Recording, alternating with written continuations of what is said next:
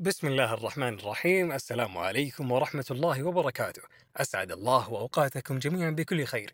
أهلا وسهلا ومرحبا بكم على أثير إذاعة بودكاست وقاء. البودكاست الذي يهتم بتوعية ووقاية وتثقيف المجتمع بالصحة بشكل عام والصحة المكتبية بشكل خاص. أرحب بكم جميعا في أولى حلقات هذا البودكاست. محدثكم عمر المسعود. بداية مراعي والله أن الجميع جميع البودكاست مراعي والله إن الجميع يمر بظروف صعبة اللي فترة اختبارات فالله يوفقكم جميع ويسمح أمركم وتذكروا إنها فترة وبتعدي إن شاء الله وفاكم يا رب الدرجات العليا. آه بالنسبة لموضوع اليوم أو حلقة اليوم راح تتمحور حول محورين. اولاها هو الصحة المكتبية ويليها طرق بسيطة جدا في المذاكرة. في بداية الصحة المكتبية تكلمنا عنها كثير.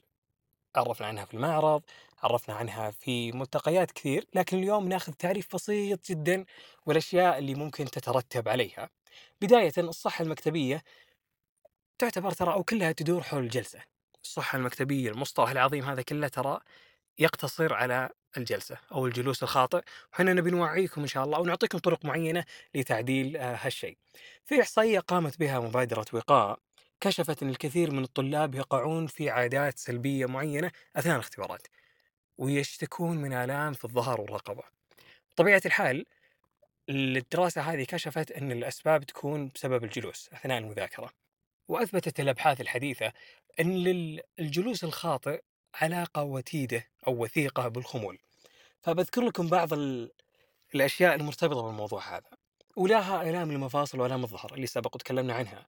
أمراض مزمنة مثل أمراض القلب والشرايين والسكري تحديدا بنوعه الثاني.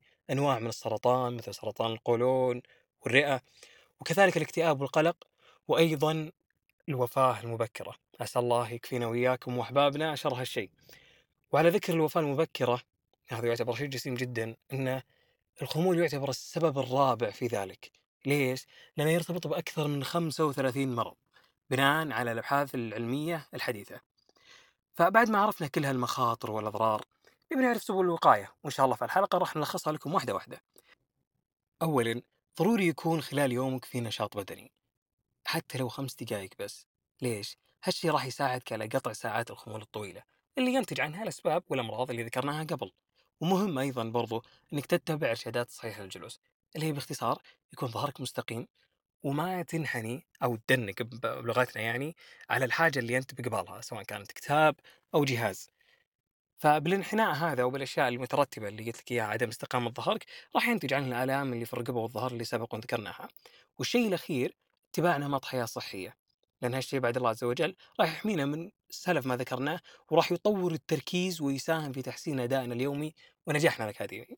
هذا الشيء الأول بشكل مختصر.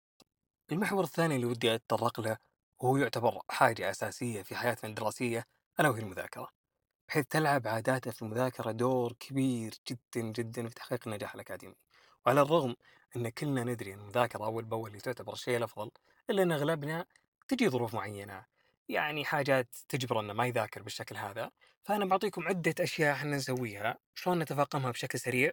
وبعدين طرق معينة حديثة كشفت في الأبحاث تسهل لكم موضوع المذاكرة.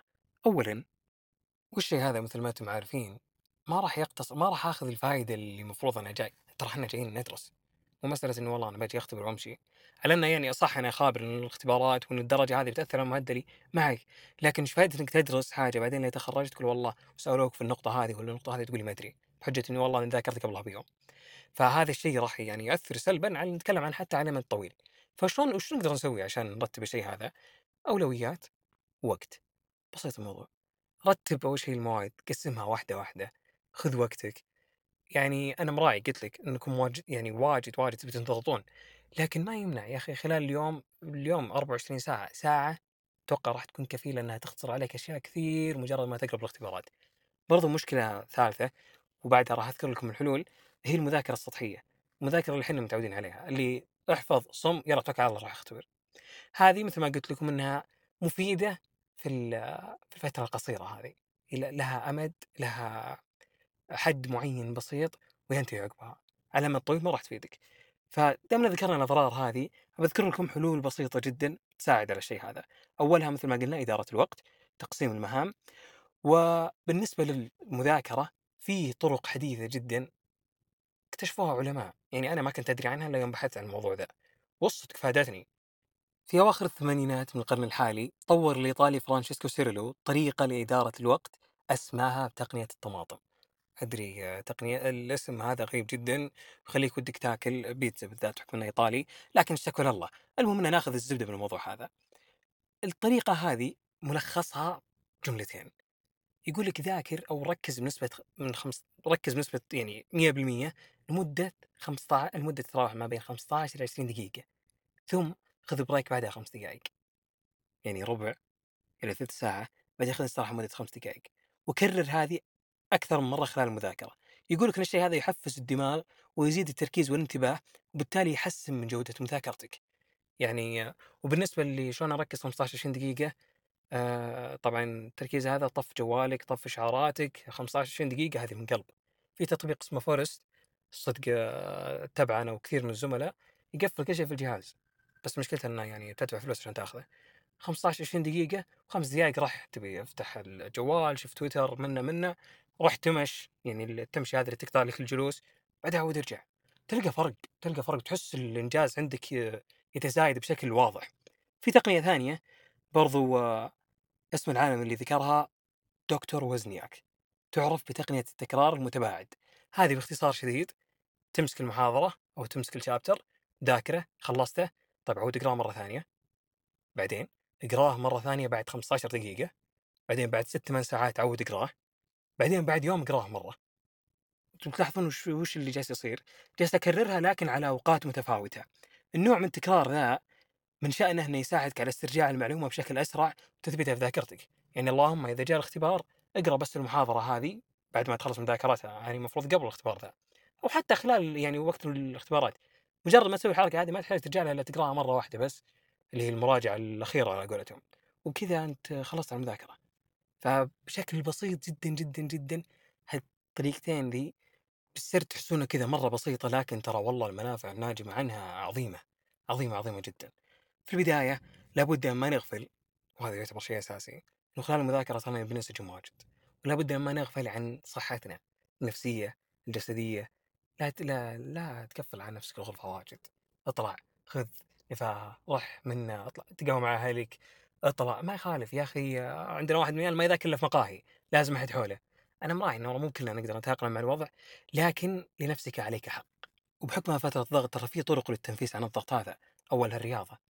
يعني أنا أعرف آه، نخبة من الشباب الله يجزاهم خير ما يجي النادي في وقت الاختبارات.